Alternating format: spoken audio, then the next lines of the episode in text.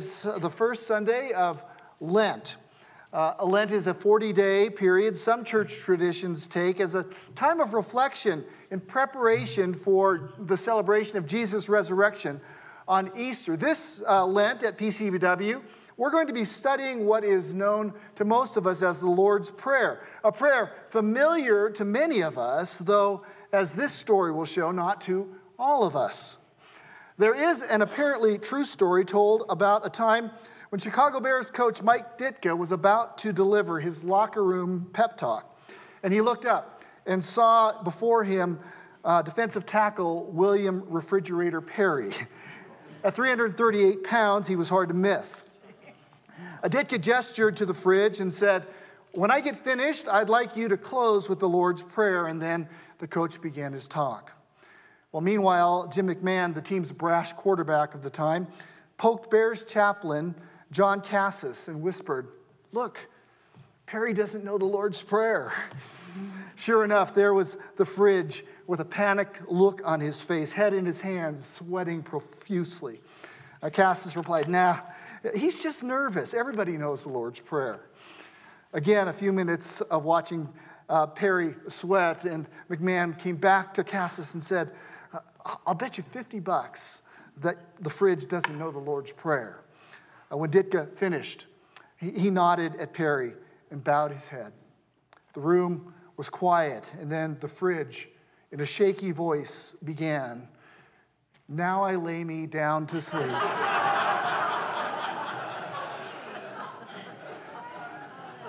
Cassis then felt a tap on his shoulder.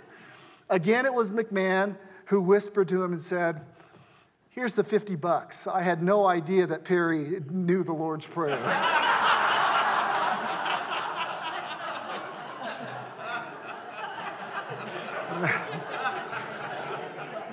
Now, whether the Lord's Prayer is a treasured part of your spiritual life, or whether, like Perry and McMahon, you have no clue what it is really about, my prayer is that as we study it over the next six weeks, that God would use it to draw you closer to himself. So, let's begin by hearing about one of the two occasions in Scripture that Jesus taught the prayer. Uh, this one from Matthew 6. We're going to hear also in the message that he also taught it in Luke chapter 11. But hear the word of the Lord as uh, Jesus taught the Lord's Prayer in Matthew chapter 6. Starting at verse 5 And when you pray, do not be like the hypocrites, for they love to pray standing in the synagogues and on the street corners to be seen by men. I tell you the truth, they have received their reward in full. But when you go to pray, go into your room, close the door, and pray to your Father who is unseen. Then your Father who sees what is done in secret will reward you. And when you pray, do not keep on babbling like the pagans, for they think they will be heard because of their many words. Do not be like them, for your Father knows what you need before you ask Him. This, then, is how you should pray Our Father in heaven, hallowed be your name. Your kingdom come, your will be done on earth as it is in heaven. Give us this day our daily bread. Forgive us our debts, as we also have forgiven our debtors. And lead us not into temptation, but deliver us from the evil one. Let's pray together. Lord, I, I do pray that as we reflect on this prayer, that it would not just be a time of looking at an ancient document. Lord, I pray instead that it would be fresh, that your spirit would make it new, that what is familiar to some would become real and life changing. So work by your Spirit's power in this time, I pray in Jesus' name. Amen. Well, one of the things that had to have been clear uh, to Jesus' disciples was how important, how central, how essential prayer was to Jesus' life. They could not have helped but see as they witnessed him going through life that prayer wasn't something that Jesus just did out of obligation or guilt, but that instead the fullness of life that was so obvious in him flowed from his life of prayer. Prayer was the one constant in Jesus' life. Though his schedule rivaled that of any corporate executive, the Gospels tell us that Jesus, Luke 5 16, often withdrew to lonely places and prayed. He prayed when facing life's biggest decisions. Before appointing his 12 disciples, Luke 6 tells us he spent the night praying to God. He prayed when he was sorrowful uh, after John the Baptist was executed. Matthew tells us he withdrew by boat privately to a solitary place to be alone with God. Jesus prayed when facing hardship, spent the night before his crucifixion praying in the Garden of Gethsemane. Even while on the cross, what we hear from Jesus' lips are words of prayer Father, forgive them, for they do not know what they do. Indeed, Jesus' final words, Into your hands I commit my spirit, were words of prayer. No one ever prayed like Jesus. The disciples, they had a front row seat to observe Jesus' life of prayer and saw that prayer left Jesus filled to overflowing in his life. When Jesus prayed, things happened. Which is why it is not at all a surprise to hear the disciples ask Jesus in Luke 11 to teach them to pray. In other words, we've seen how absolutely central prayer is to your life, Jesus. So show us how to pray like you pray. And the good news from the scripture is this Jesus said, okay. The greatest prayer who ever prayed agreed to teach the disciples and through his teachings to teach us to pray like he prayed. And what did he teach them? The Lord's Prayer. And in our text today, Jesus expands upon his teaching from Luke uh, in a second time when he uh, taught this prayer. And what Jesus says in Matthew's version is this He begins by saying that there are worse ways to pray, verse 5 when you pray, uh, do not do this. And better ways to pray, uh, verse 9 when you pray, do this instead. In other words, Jesus is saying here there are some things about prayer that you might not fully get, uh, some things about prayer that you might have missed. And I want to help you grasp what God really had in mind when He gave humanity this ability to talk with God. If, Jesus is saying, you want to go deeper in this thing called prayer, if you really want to know what is at the heart of what you see in my life, Jesus says, Here's how. This is how you should pray. Now, Jesus, in teaching this prayer, is not giving us a formula.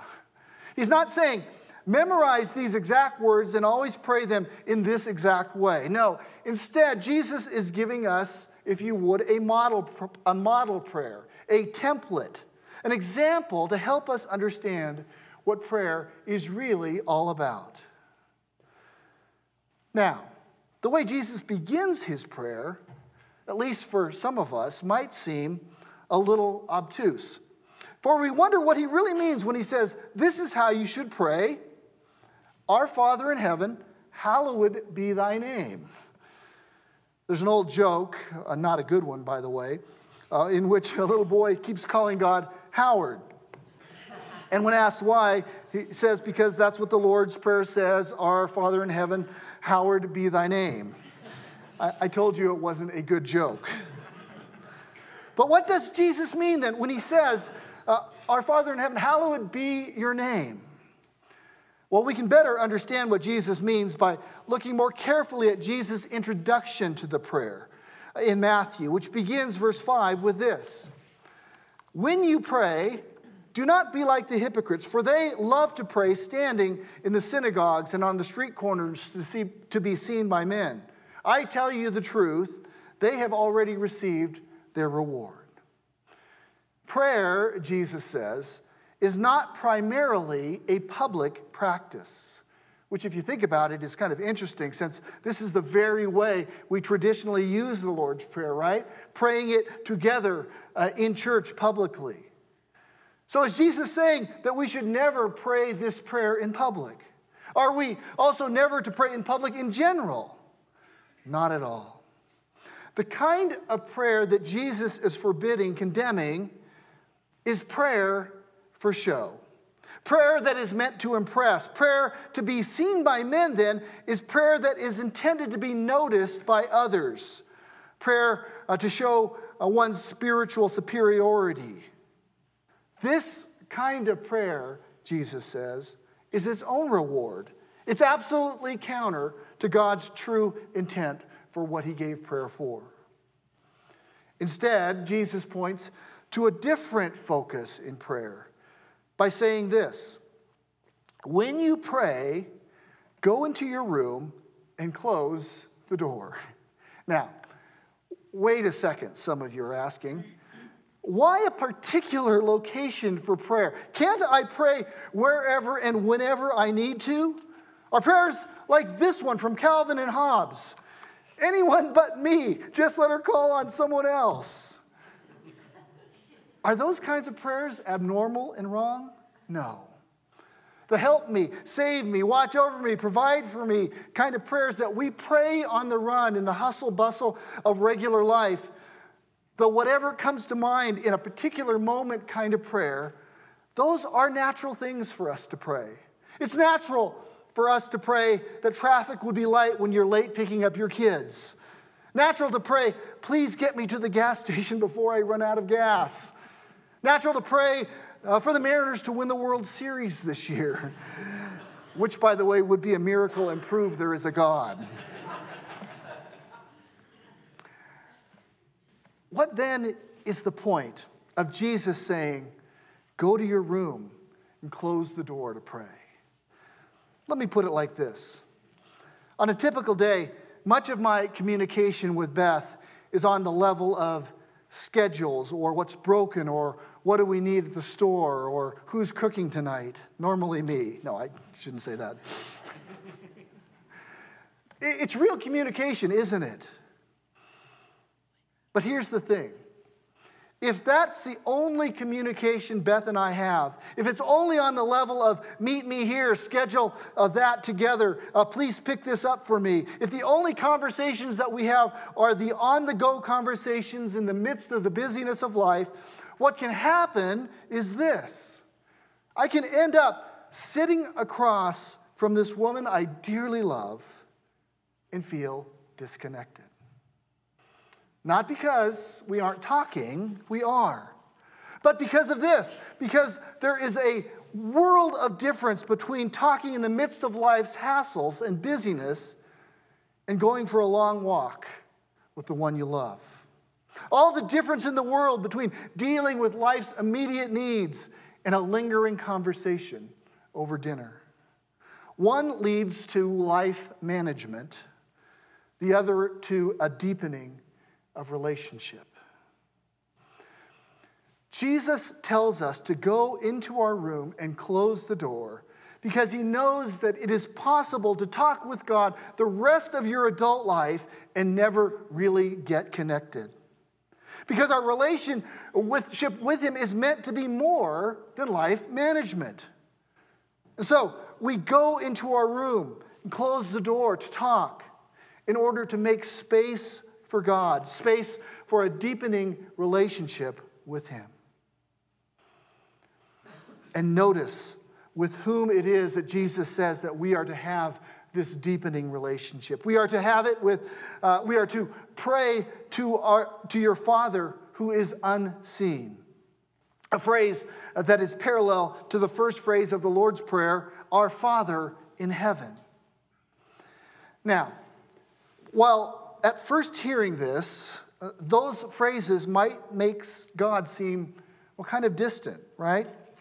But let's look more closely at what Jesus is really saying in these phrases. First, the word unseen. Unseen here does not mean absent, as in far away and unavailable.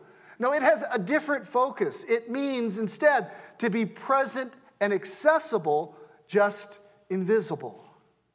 This is clarified uh, even more in the phrase, Our Father in heaven. You see, many of us think, uh, when we think of heaven, we think of a faraway place way up in the sky someplace, not Scripture's perspective.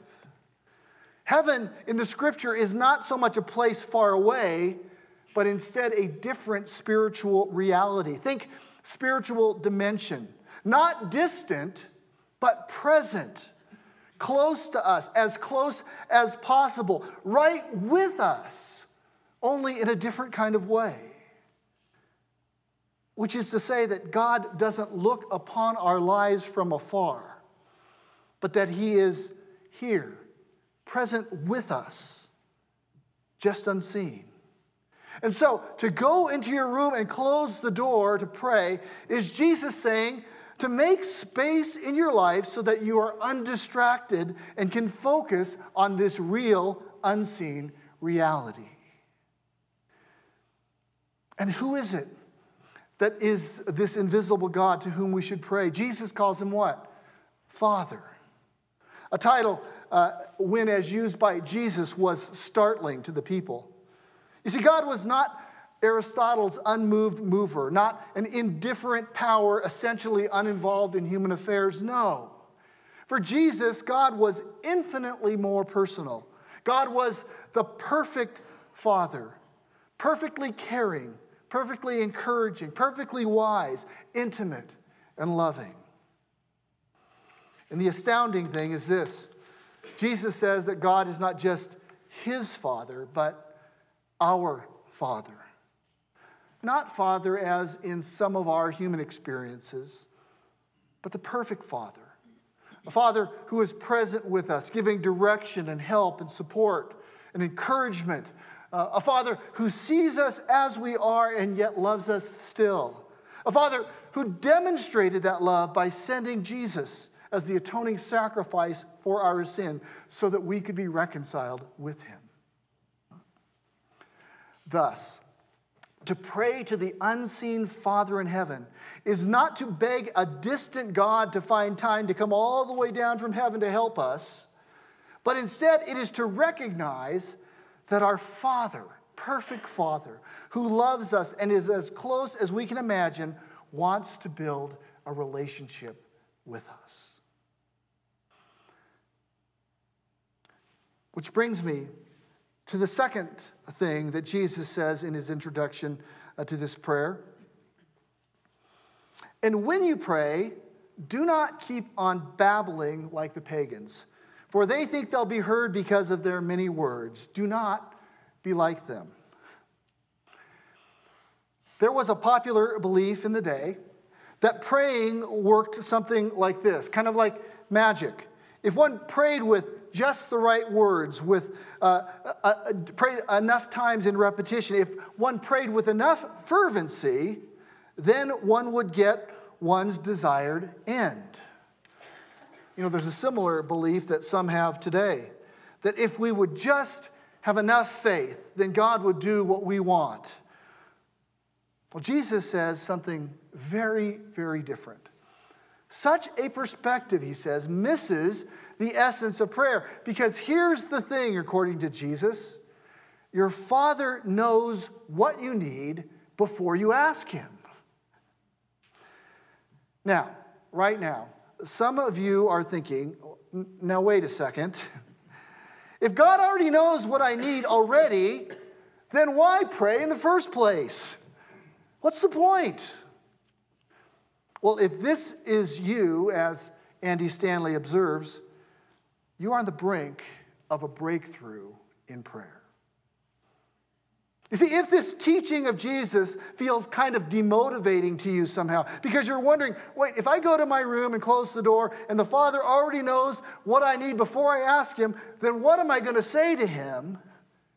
If that's you, you are close to going further in prayer than you've ever been before. And here's why. Because if that is you, you are close to understanding that the point of prayer is not primarily about asking God for things. Of course, uh, as we'll discover in this prayer itself, uh, we can ask God for things. But according to Jesus, it's not prayer's primary goal and it's not the place to start. Well, does this mean then that we don't get anything from prayer? Oh, no. We get something, something extraordinary. Here's what we get we get God. This is what Jesus is teaching in the latter part of the first petition of the Lord's Prayer Our Father in heaven, hallowed be thy name. This verb, hallow, is kind of archaic for us. It's not a word we use a lot. Darrell Johnson does a great job of helping us understand it by describing it as meaning to holify, that is, to make holy. It means uh, to highly value, to make prized above all else. It means to glorify, praise, honor, exalt, magnify, revere, manifest, and reveal. And what is it that we are asking to be manifested and revealed? God's name. And in Scripture, what you need to know is one's name is much more than what we call someone. In Scripture, name has to do with character, it is a way of describing the very essence of who a person is. And so, catch this when we ask that God's name be hallowed, what we are asking is that his very character, who he really is, would be made manifest. And here's something important to see the prayer isn't, God, help us make your name, your character manifest in the world. No, uh, that wouldn't be a bad prayer. It's just not what Jesus is teaching here. Instead, Jesus is teaching us to ask. In fact, uh, because the verb is in the imperative uh, uh tense, it means uh, it's a command. God Himself is, we are asking God Himself, commanding God Himself to manifest His character. In short, the prayer is, in a very real way, God, show yourself to me. Manifest your glory, your majesty, your holiness. Show yourself as you really are. Why? Because of this reality. Because if I could begin to see who God really is in just the smallest of ways, if I could begin to grasp it, I would have no other option but to fall on my face in reverence and worship. If I could begin to see the gloriousness of His holiness how could it not create in me a desire to be more like him? If I could see what grace was really like in God, if he manifested it, how could I not turn to him with the most grateful of hearts? If I could begin to grasp, even again in the smallest of ways, how much God loved me, how could I do anything but love him back? So, show yourself Reveal yourself. Manifest yourself as you really are. And not just to me, but in my workplace, in my neighborhood, in the Wood River Valley. Reveal yourself in the world. That's the prayer. This, then, is how you should pray. Our Father, that is my God who loves me more than I can imagine, who wants me, created me to have the deepest of relationships with Him. Our Father in heaven. My God who loves me more than I can imagine, who wants me, created me to have the deepest of relationships with Him. My God who is present for me, closer to me than I could ever imagine. Our Father in heaven hallowed be your name. My God, who loves me more than I can imagine, who wants me, created me to have the deepest of relationships with Him. My God, who is more present for me, closer to me than I could ever imagine. Manifest yourself, your very character, your grace, your mercy, your goodness, your holiness, your love to me and to the world. You know, it's appropriate that this morning we're going to close our time together with the Lord's Prayer after looking at the Lord's excuse me, with the Lord's Supper after looking at the Lord's Prayer. You see, what we see in this sacrament is what God has done to manifest his name. What Jesus has done on our behalf at the Father's bidding, showing us God's very character, his grace, mercy, goodness, holiness, and his love. For it was on the night that Jesus was betrayed that after he'd uh, given thanks, he took bread and he broke it. And he gave it to his disciples and said, This is my body broken for you. Do this in remembrance of me. And in the same way, after they'd eaten, Jesus took the cup and said, This cup is the new covenant in my blood poured out for the forgiveness of sin. Take and drink, Jesus said. And the Apostle Paul reminds us that as often as we eat this bread, drink this cup, that we proclaim the Lord's death until he comes again. And so, ministering to you then in Jesus' name, I give you this bread and this cup, reminding you that this is not just a symbol of what Jesus has done, though it is that too, but it is a way of experiencing who he is, his character, his goodness, a way of understanding what it means that our Father in heaven is one that should be hallowed. Let's pray. Lord, I, I pray uh, that you would meet us here. Meet us uh, in this sacrament. Show us once again who you are. May this not be just a time of intellectual connection, but a way of building our relationship with you. So, Lord, in this time, as we come, as we partake, work, meet us, I pray.